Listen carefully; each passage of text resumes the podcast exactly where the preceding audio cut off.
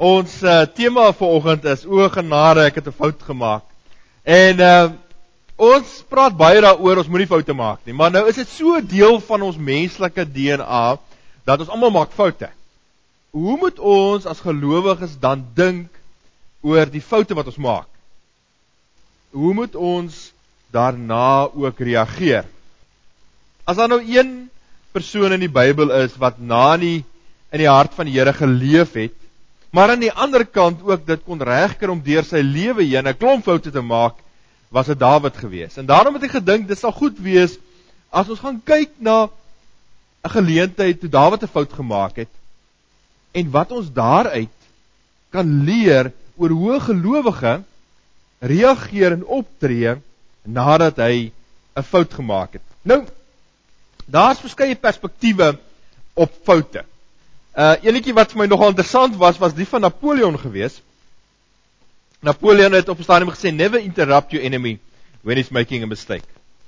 So, dis een manier om daarna te kyk. Maar vanoggend wil ek hê ons moet 'n bietjie fokus op ons op ons eie foute wat ons gemaak het in die verlede en hoe ons daarop gaan reageer. Ons gaan lees uit 1 Kronieke, 1 Kronieke hoofstuk 21. 1 Kronieke hoofstuk 21 in my Bybel bladsy 448.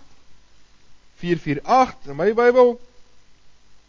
En voor ons lees, kom ons bid saam. Almagtige Here Vader, wat 'n voorreg is dit om met U woord oop vir ons te sit, om daaruit te leer en te lewe.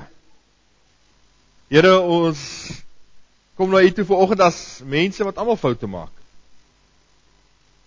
Here elke keer as ons 'n keuse maak, as ons 'n besluit neem, is die risiko daar dat dit dalk 'n fout kan wees. Here, en soms word ons heeltemal verlam deur foute. Soms vind ons dit moeilik om aan te gaan, die lewe weer in die oë te kyk, nuwe besluite te neem. Tog het U gesê dat dat U gekom het om vir ons 'n lewe van oorvloed te gee. Daarom vra ons self vir ons om daardie oorvloed te ervaar ten spyte van foute wat ons maak. Wys vir ons, leer vir ons wat U wil ook is. Hoe ons die foute wat ons maak en gemaak het moet hanteer. Heilige Gees, kom in die woord, werk deur ons, werk met ons. Amen. Goed. 1 Kronieke hoofstuk 21, ons lees vanaf vers 1. Die Satan was teen Israel. Hy het Dawid aangehits om 'n sensus van Israel te hou. Dawid het vir Joab en die gesaghebbers van die volk gesê: "Gaan maak 'n opname van Israel van die suide tot die noorde en doen aan my verslag dat ek kan weet hoeveel hulle is."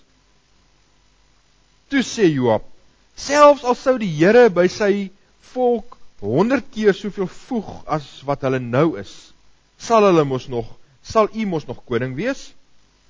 Hulle is mos almal u onderdane." Waarom wil hy dit doen, u majesteit? Waarom moet dit nou 'n sondelas op Israel word? Maar die koning se bevel aan Joab het bly staan en Joab het vertrek, die hele Israel deurgegaan en na Jerusalem toe teruggekom waar hy die resultaat van die volkstelling aan Dawid oorhandig het. Israel was in totaal 1 miljoen 100 000 weerbare man en Juda 470000. Die Lewiete en die Benjamiete het hy nie bygereken nie, want die bevel van die koning het vir Joab 'n gruwel gebly. In die oë van God was die saak verkeerd en het hy Israel dan ook daaroor swaar gestraf. Dawid het teenoor God bely: Ek het swaar gesondig toe ek hierdie dinge gedoen het. Vergewe tog nou my oortredinge. Waarlik, ek het baie dwaas opgetree. Die Here sê toe vir Gad, die siener van Dawid, gaan sê vir Dawid, So sê die Here: Ek lê 3 dinge aan jou voor. Kies vir jou een daarvan, dan sal ek dit laat gebeur. Gad het toe na Dawid toe gegaan en vir hom gesê: So sê die Here: Kies 3 jaar hongersnood of 3 maande lank op die vlug bly van jou teenstanders en deur die swaard van jou vyand agterhaal word of 3 dae waarin die swaard van die Here self en die pes in die land is en die engel van die Here dwars oor die Israelitiese gebied verderf saai. Besluit nou watter antwoord ek moet terugbring aan hom wat my gestuur het. Dawid het vir God geantwoord: Ek is in 'n hoek gedryf. Laat my liewer in die hand van die Here val, want sy genade is baie groot. Ek wil nie in die hand van mense val nie. Daarna het die Here 'n pes onder Israel laat uitbreek en daar is 70000 Israeliete dood. God het ook 'n engel na Jerusalem toe gestuur om die uit te delg. Maar terwyl hy besig was om verderf te, te saai, het die Here toegekyk en besluit om die straf nie verder te voer nie. Hy het vir die engel wat die verderf aanrig gesê: "Dit is nou genoeg. Trek jou hand terug." Die engel van die Here het by die dorsvloer van Orana, die Jebusiet, gaan staan. Toe Dawid opkyk en die engel van die Here tussen die hemel en die aarde sien staan met sy ontblote swaard in die hand en oor Jerusalem uitgestrek, val Dawid en die leiers met rou klere aan op hulle knieë neer. Dawid het vir God gesê: "Dis tog ek wat opdrag gegee het om 'n sensus van die volk te hou en ek wat gesondig het. Die herder het kwaad gedoen. Maar hierdie kudde, wat het hulle gedoen? Here my God, tree tog teen my en my familie op maar nie met 'n plaag teen die volk nie. Die engel van die Here het toe vir Gad opdrag gegee om vir Dawid te sê hy moet vir die Here 'n altaar gaan oprig op die dorsvloer van Orana, die Jebusiet. Dawid het toe gegaan soos Gad hom in die naam van die Here beveel het. En later sal ons sien hierdie dorsvloer wat Dawid dan koop by hierdie Jebusiet word die plek waar waar die tempel opgerig word in Salomo se tyd. Goed. Nou kom ons kyk 'n bietjie in meer detail na hierdie gedeelte. Nou hierdie eerste vers is nogal iets wat mense opval. Satan was teen Israel. Hy het Dawid aangehits om 'n sensus vir Israel te hou. Nou hierdie spesifieke gedeelte is net so opgeteken in Samuel. Daar's baie parallelle tussen Kronieke en Samuel. Baie baie van dieselfde geskiedenis is in albei boeke opgeteken. Maar op verskillende tye is hierdie twee stukke geskiedenis opgeskryf.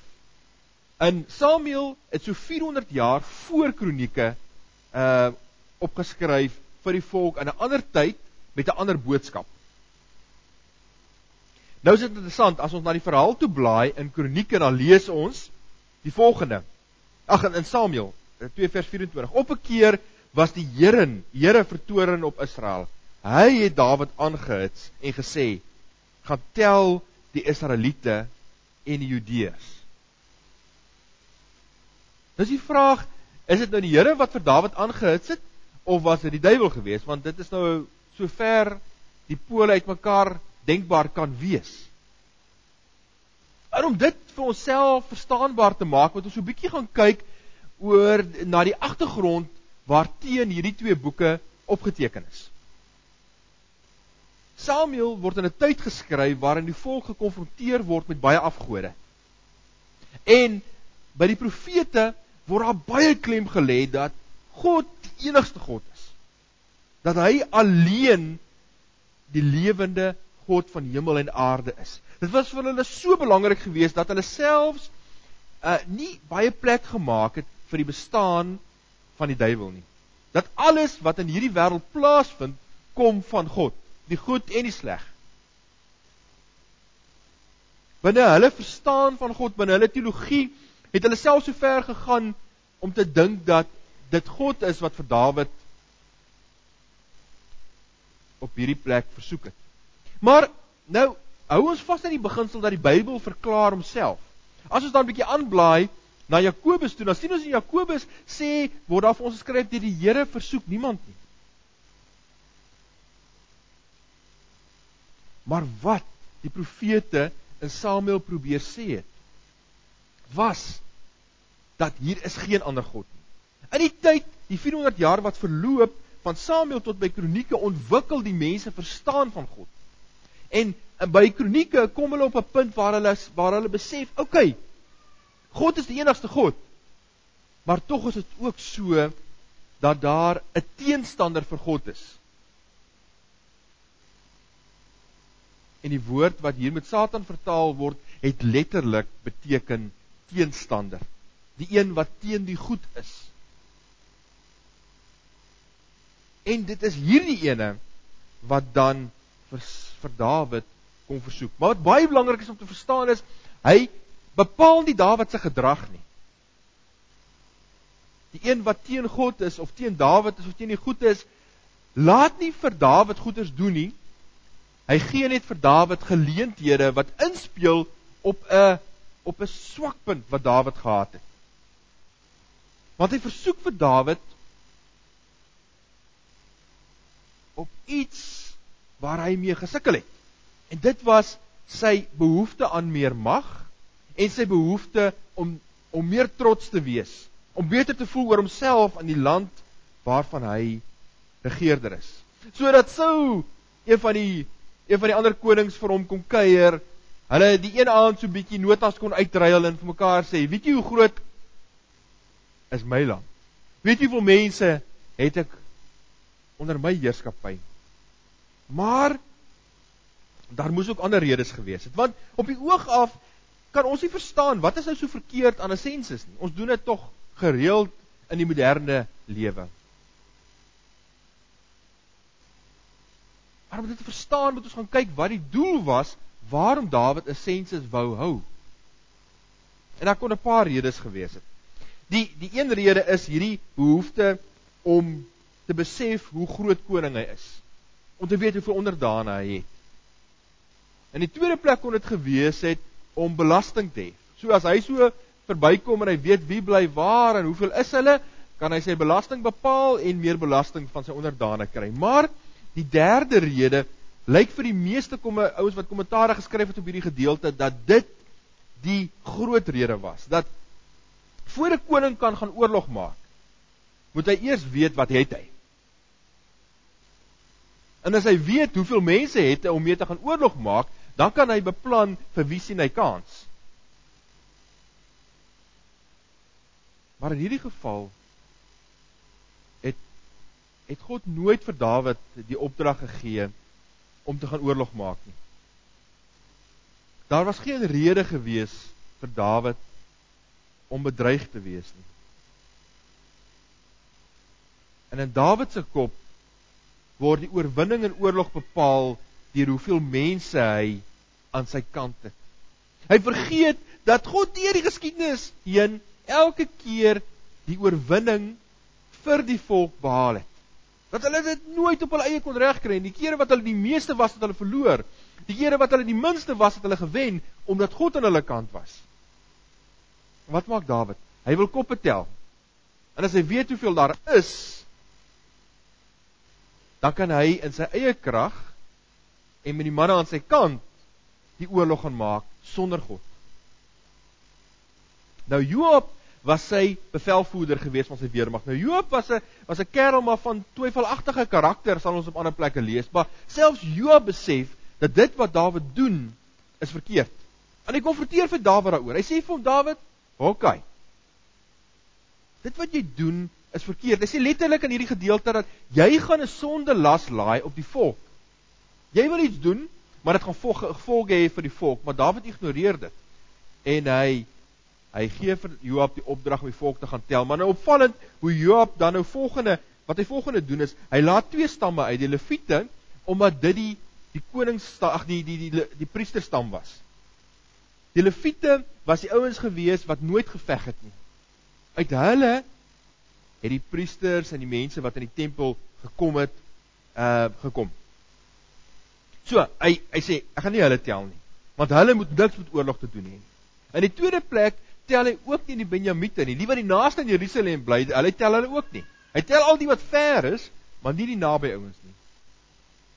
Ietsie van van 'n van 'n halfhartige doen van dit wat Dawid vir hom sê omdat hy weet dis verkeerd. Nou goed. Dan begin dit duidelik word dat Dawid het 'n fout gemaak. Dawid besef dit self en God sê dit ook vir hom deur sy profete. In vers 7 lees ons: In die oë van God was die saak verkeerd en hy het vir Israel daaroor swaar gestraf.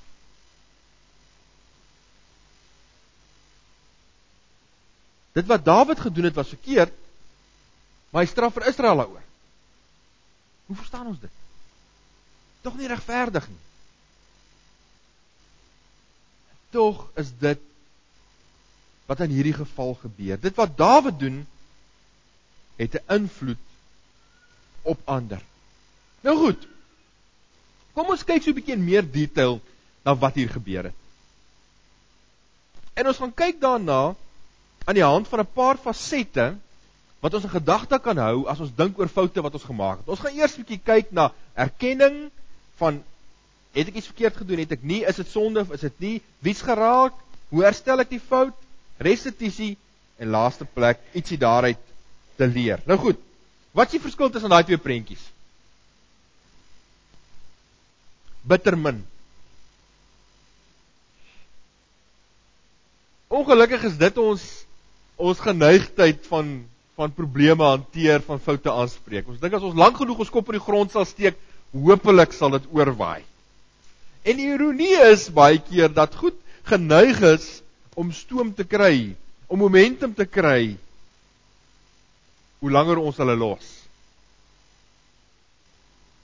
Daarom is dit so noodsaaklik dat daar 'n punt moet kom waar ons sal die lewe eerlik in die oë kyk en sê, "Oké, okay, Hier het ek 'n fout gemaak en dis wat Dawid moet doen. Hy moes begin daar om te besef dat hy het 'n fout gemaak. Ons lees in vers 8. Dawid het teenoor God bely: "Ek het swaar gesondig toe ek hierdie dinge gedoen het. Vergewe tog my oortredinge. Waarlik, ek het baie dwaas opgetree." Dawid kom en hy besef hy het verkeerd gedoen. Maar wat opvallend is dat Dawid oortree nie spesifieke wet van die Here nie. Daar's nie 'n wet wat noodwendig gesê het hy mag nie 'n sensus hou nie, maar ietsie van sy ingesteldheid was verkeerd geweest. Maar om te erken dat jy verkeerd opgetree het, is die vertrekpunt om dit reg te stel. Solank ons met ons kop in die sand leef, gaan ons niks daaraan kan doen nie.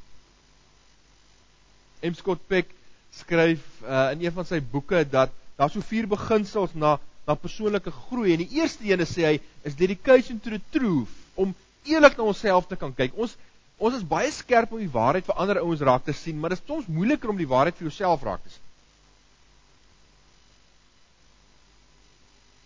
En die vertrekpunt vir ons moet wees, okay. Wat het hier gebeur? Wat was my hand daaraan? Maar nou moet ons ook perspektief hê op besluite wat ons neem. Daar's 'n mite wat sê dat alle besluite wat moeilike gevolge het, was verkeerd geweest. Dat as ons swaar kry nadat ons iets besluit het, dat die besluit verkeerd was en dit is nie waar nie. 'n Besluit om van werk te verwissel, na 'n ander land toe te trek, het soms of in baie gevalle moeilike gevolge. Dit beteken nie die besluit was verkeerd geweest nie. Dit beteken ook nie as ons 'n besluit geneem het in lewe was vir ons makliker dat dit 'n regte besluit was nie. Daar's ook geen waarborg daarvoor nie. So om daardie maatstaf te gebruik om te besluit of ons besluit reg of verkeerd was, is baie gevaarlik.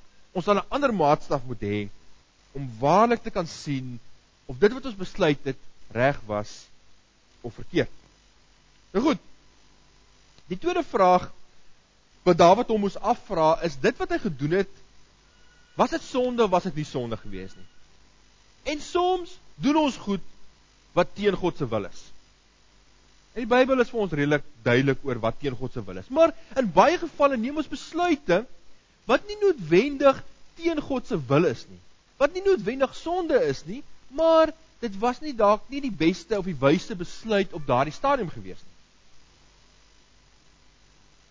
Om te kies tussen tussen twee werke om hier te bly of in Suid-Afrika te bly of in Australië te bly of waar ons ook al wil bly, nie een van hulle gaan sonde wees nie, maar elkeen van hulle gaan 'n ander implikasie hê. En ons moet versigtig te wees om alles wat ons besluit wat 'n fout was te sien as sonde. Ook nie noodwendig so nie. Soms neem ons besluite wat wat God vir ons ruimte gee oor om besluite oor te neem. Maar dit blyk later dalk nie die regte besluit te wees nie. En as ons iets gedoen het of besluit het wat sonde is, dan is ons beginpunt altyd by God. Ons eerste tree om die saak te gaan regstel is by God. Nou goed, kom ons gaan aan. Die derde vraag wat ons onsself moet afvra is wie word geraak deur my fout of besluit of dit wat ek gedoen het. In Dawid se geval was dit baie interessant geweest. Hy neem 'n besluit, maar dit het, het wye gevolge breër as hy. In eerste plek betrek hy sy weermag daarbey wat die volk moet gaan tel. So hulle word deel van hierdie besluit wat Dawid geneem het.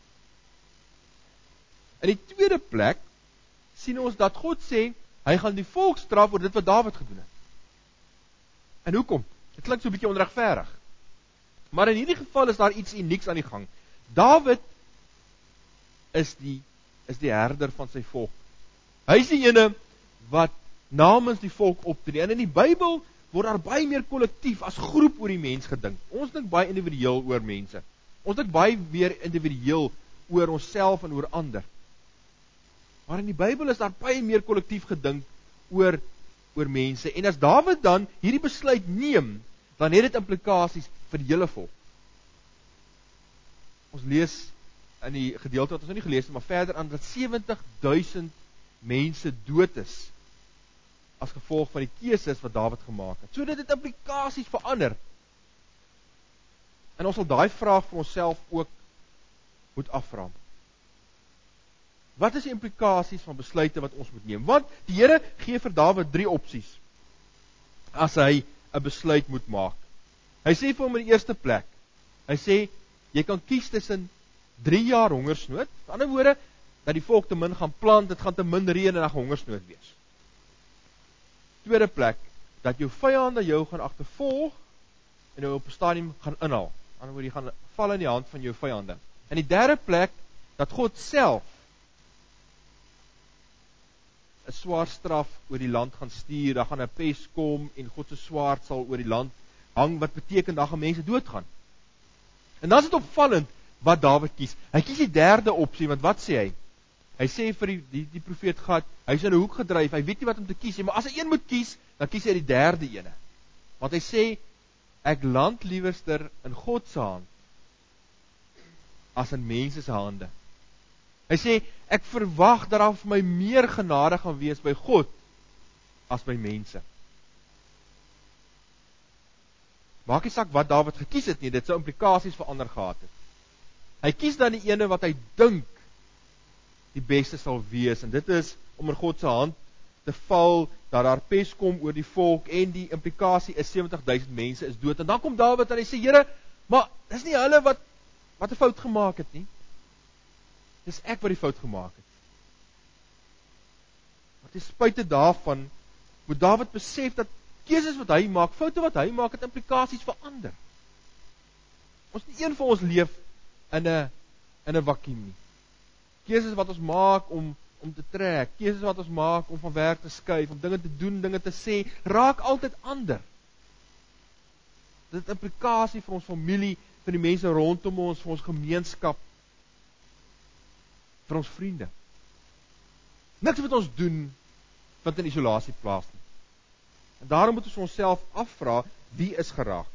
En as ons weet wie is geraak deur my keuses, my foute en my besluite, het dit ook implikasies vir waar ons moet begin om die fout ook reg te stel. Die vierde faset waarna ons moet kyk as ons besig is om te dink oor foute wat ons in die verlede gemaak het, is hoe kan ons hierdie fout herstel. En opvallend wat Dawid doen. Hy begin deur dit teenoor God te bely. En dan gee God vir hom 'n opdrag, gaan bou vir my 'n altaar op hierdie spesifieke plek. En dan gaan Dawid en hy gaan koop 'n stuk grond en hy bou 'n altaar daar en dit loop uit op die bou van die tempel. Want soms gebeur dit dat die foute wat ons maak kan uitloop op 'n klomp seën vir onsself en die mense rondom ons. Afhangende van hoe ons die foute wat ons gemaak het verder gaan hanteer. As Dawid begin, dan neem hy klein besluite om die vorige fout van hom reg te stel. Hy's besig om in 'n sekere rigting te beweeg en hy besef dit was verkeerd en hy draai om en hy gaan in 'n ander rigting. Terwyl ek op universiteit was, het ek op 'n stadium gaan toer deur Egipte en ek wil 'n kaartjie gaan koop daar in die in die by die Egiptiese treinstasie. Nou Kairo se treinstasie is baie snaaks. Jy wil jy kaartjies koop is onder die grond. Nou gaan jy met trappies af en dan's daar nou hierdie groot vertrek en dan koop jy jou kaartjies en dan gaan jy nou weer uit waar jy wil wees. Nou ek ken nie omgewing glad nie, maar ek gaan koop my kaartjie, het my kaartjie in my hand en ek is daar uit met die trap en ek begin loop. En dit word so half skemer en ek loop en ek loop en ek is benoud. Ek kom nie by my straat waar ek moet afdraai nie en ek loop al hoe vinniger. En op 'n stadium stop ek en ek besluit ek moet nou vra want ek is al benoud om hier alleen op 'n vreemde plek in Kaïro te wees. En ek stop en ek het my kaartjie daar en ek vra vir ou daar en ek verstaan mekaar nie, maar hy kom agter ek's verdwaal en hy wys my en daarby sy vinger druk is nie op my kaart nie. Ek gou besef ek dat daar in die ondergrondse stasietjie het ek by die teenoorgestelde trappe uitgeloop waar ek ingeloop het. Nou vinniger ek loop, vinniger ek loop, hoe meer loop ek in die verkeerde rigting. En wat ons doen? Ons dink baie keer as ons in 'n verkeerde rigting op pad is, dat ons net harder werk of ons moet net vinniger loop, dan gaan ons die fout regmaak. Baie keer is dit nodig dat ons moet omdraai om weer in die regte rigting te begin loop. Soms is dit nodig dat ons nuwe besluite moet neem om te sê, "Goed, om my kop in die sand te hou, gaan hierdie situasie nie help nie. Ek moet nuwe besluite begin neem om herstel te bring daar waar ek 'n fout gemaak het. En Dawid doen 'n besonderse ding. Hy bely sy skuld. En en een van die een van die grootste gawes wat God vir ons as mense gegee het, is dat ons kan bely. As ons dit kan regkry om te bely, is dit soos om 'n 'n groot stuk klip wat jy op jou rug draai, te vat en neer te sit en is 'n nuwe mens aan te gaan. Daarom gee God vir ons die gebruik van ons sondes, ons foute wat ons gemaak het te kan bely. As ons verkeerd opgetree het teenoor ons man of vrou of kinders, te sê ek is jammer. Maar dit is vir ons moeilik. Dit is vir ons swaar en en soms oortuig ons onsself dis my makliker om hierdie klip saam te dra as om verskoning te vra. En dan dra ons dit in 'n skuur ons skouers en dit rem ons af. Luister wat sê Dawid in Psalm 32. Toe oor my sonde geswyg het, het my liggaam uitgeteer soos ek heeldag om hulp geroep het. U hand het dag en nag swaar op my gedruk. My krag het opgedroog soos somerhitte. Toe het ek my sonde bely, my oortredinge nie weggesteek nie. Ek het gesê vir u, vir die Here bely ek my opstandigheid. U het my skuld vergewe. As jy die res van die gedig lees, dan kom jy agter hoe hoe daar verligting kom in Dawid se gemoed. As hy net kan sê dis wat ek op jou hart. Kom sit dit neer. Ek wil aangaan. Moet daar bevryding kom deur belydenis. En dis een van die keuses wat ons kan maak om foute te herstel. Dis een van die keuses wat ons kan maak om te sê, weet jy, ek het 'n keuse gemaak met die beste lig tot my beskikking, maar ek besef dit was 'n fout geweest. Want die een van ons maak besluite omdat ons 'n fout wil maak. En een van ons maak keuses omdat ons ander wil te nakom. In die meeste gevalle maak ons keuses met die beste lig tot ons beskikking. Maak ons keuses omdat ons oortuig is en ons glo dis die regte ding vir ons en ons familie. Maar as ons dan besef het dit was 'n fout. Kom ons begin met nuwe keuses. Kom ons laat net toe dat die vorige foute ons verlam en ons gaan vassit in sand. Kom ons staan op. Ons begin 'n nuwe rigting. En ons ervaar die oorvloed wat die Here vir ons gehad het. In die vyfde plek is daar ook iets soos restituisie. Restituisie kan ons verklaar deur te sê soms is dit nodig dat daar herstel moet kom as iemand te nagekom is. Soms is dit nodig as ons iemand te nagekom het om op 'n manier te vergoed vir dit wat ons verkeerd gedoen. Ons kan nie altyd gaan ons kan nooit die verlede verander nie. Wat gesê is, is gesê, wat gedoen is, is gedoen. Wat besluit is, is besluit. Maar soms is dit nodig dat ons moet teruggaan. Nou op 'n of ander manier dit gaan regmaak wat skeef geloop het. Soms nodig om iets positief te gaan neersit daar waar ons iets weggevat het by mense. Soms nodig dat ons uit ons pad uit gaan om iemand vir wie ons te nagekom het te gaan sê maar dit kan ek nie terugvat. Ek kan hy besluite nie verander nie. Maar ek wil dit graag regmaak.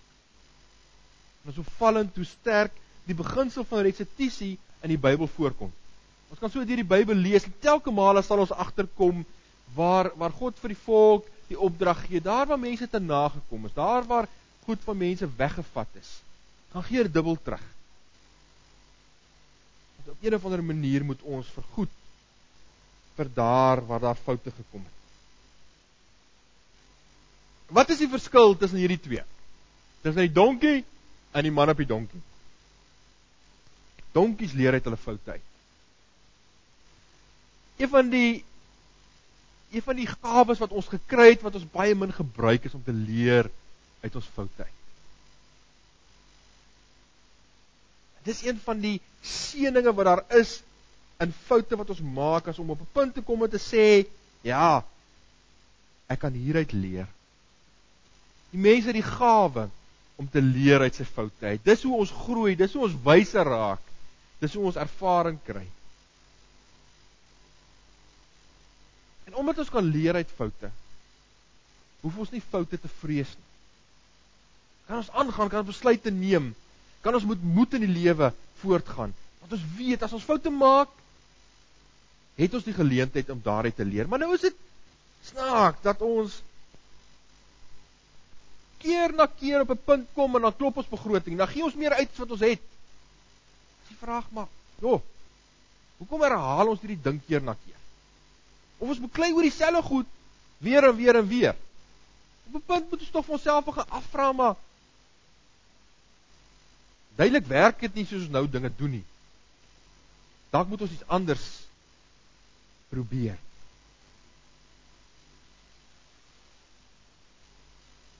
God gee vir ons die vaardigheid om te leer uit ons foute. En deur dit wat ons leer, kom daar vir onsself herstel. Kom daar vir ons 'n stuk wysheid wat ons in die toekoms uitdra, indra. Wat vir ons help om die toekoms in te gaan met die wete dat ja, ek maak foute. Besluit verkeerde goed maar ek hoef nie aan te gaan daarmee nie. El Franken skryf mistakes are part of being human. Appreciate your mistakes for what they are. Precious life lessons that can be learned the hard way unless it's fatal, which at least others can learn from you. Foute is ook waardevolle skatte wat ons in die lewe saam met ons kan vat. Sê ek het hieruit geleer. Die gevaar is soms dat 'n fout of foute ons lewensstorie word. Dit word dit word ons verhaal van hierdie keuse wat ek gemaak of daardie fout wat ek gemaak en nou is dit my totale mens wees word bepaal deur die foute wat ek gemaak het. En die Here gee vir ons die geleentheid om foute deel van ons storie te maak. Ek het hier lank verhaal van 'n klomp regte dinge wat ek gedoen het, regte keuses wat ek gemaak het. En soms het ek foute gemaak. Maar dis nie my hele lewe nie. Dis nie al waaroor my lewe gaan nie.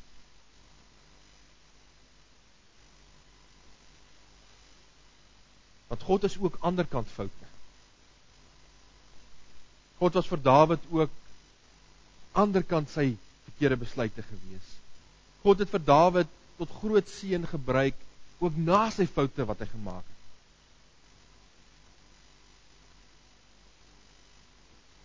En as ons deur hierdie proses kan werk, dan kan daar 'n punt kom van aanvaarding.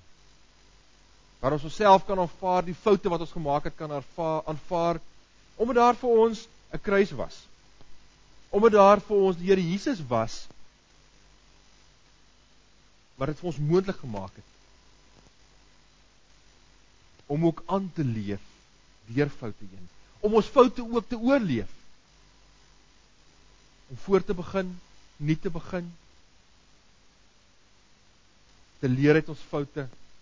Herstel te bring daar waar ons mense benadeel deur foute. En elke oggend weer op te staan en met moed te dag aan te gaan. Vrede met onsself te hê, want ons weet God se genade is groot. Dawid maak 'n keuse om liewer aan God se hand te val want hy weet dat God is daar vir hom hoop en genade. Ons lees dat God besluit het om die volk te straf en dan op 'n punt kry God se genade 'n oorhand oor sy regverdigheid. En sê hy dit is nou genoeg. Die straf gaan nou stop. Ek wil hê my kinders en my volk moet voortgaan met moed die toekoms tegemoet loop bewus van genade met aanvaarding ook van die foute wat hulle maak oorleef jou foute leer uit hulle bring herstel daar waar herstel gebring kan word maar weet hierdie kruis van die Here Jesus kan ons nuut begin voorbegin uit God se liefde. Amen. Here Vader, soveel keer verlam ons foute ons. Voel dit asof ons voete vassit in dryfsand as ons net nie kan vorentoe nie, as ons net nie uit situasies kan kom waarvan ons gekies het nie help vir ons. Help vir ons deur die Gees om om nuwe keuses te begin maak, om nuwe opsies te sien. Om u genade ook te sien in ons in ons eie tekortkominge, in ons eie gebrokenheid. Vader, U ken ons elkeen wat ver oggend hier is. Ken ons harte. As ons ver oggend moet dink aan foute wat ons maak dan dan skiet hulle maklik na die voorgrond word maklik bewus van foute wat ons gemaak het. Maar Here, dankie dat ons deur u genade ons foute ook kan oorleef. Dankie dat ons deur u genade elke dag nuut kan begin met ywer en met oortuiging die toekoms kan binnegaan. Help vir ons om met ons foute te leer. Eerlik te wees oor ons foute. Maar ook ligdraers te wees van u genade. Here ons bid vir ons gemeente. Ons bid dat ons 'n lig sal wees waar ons kom by die werk en by die skool en universiteit of waar ons ook al mag beweeg.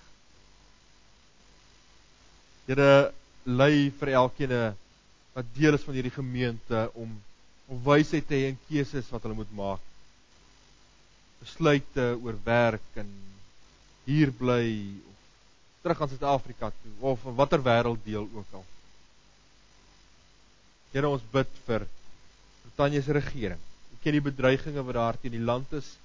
Ons bid dat die regering die wysheid sal hê om om die inwoners van hierdie land te beskerm, so te regeer dat gelowiges in vryheid vir U kan aanbid en U kan dien. Bid vir Suid-Afrika vir die uitdagings daar, die misdaad, onsekerhede rondom die politieke besluite wat geneem moet word, onsekerhede rondom beleidskeuses. Ons bid vir die regering daar dat hulle met wysheid sal optree. Die president se oortuiging dat hy volgens u wil sal regeer.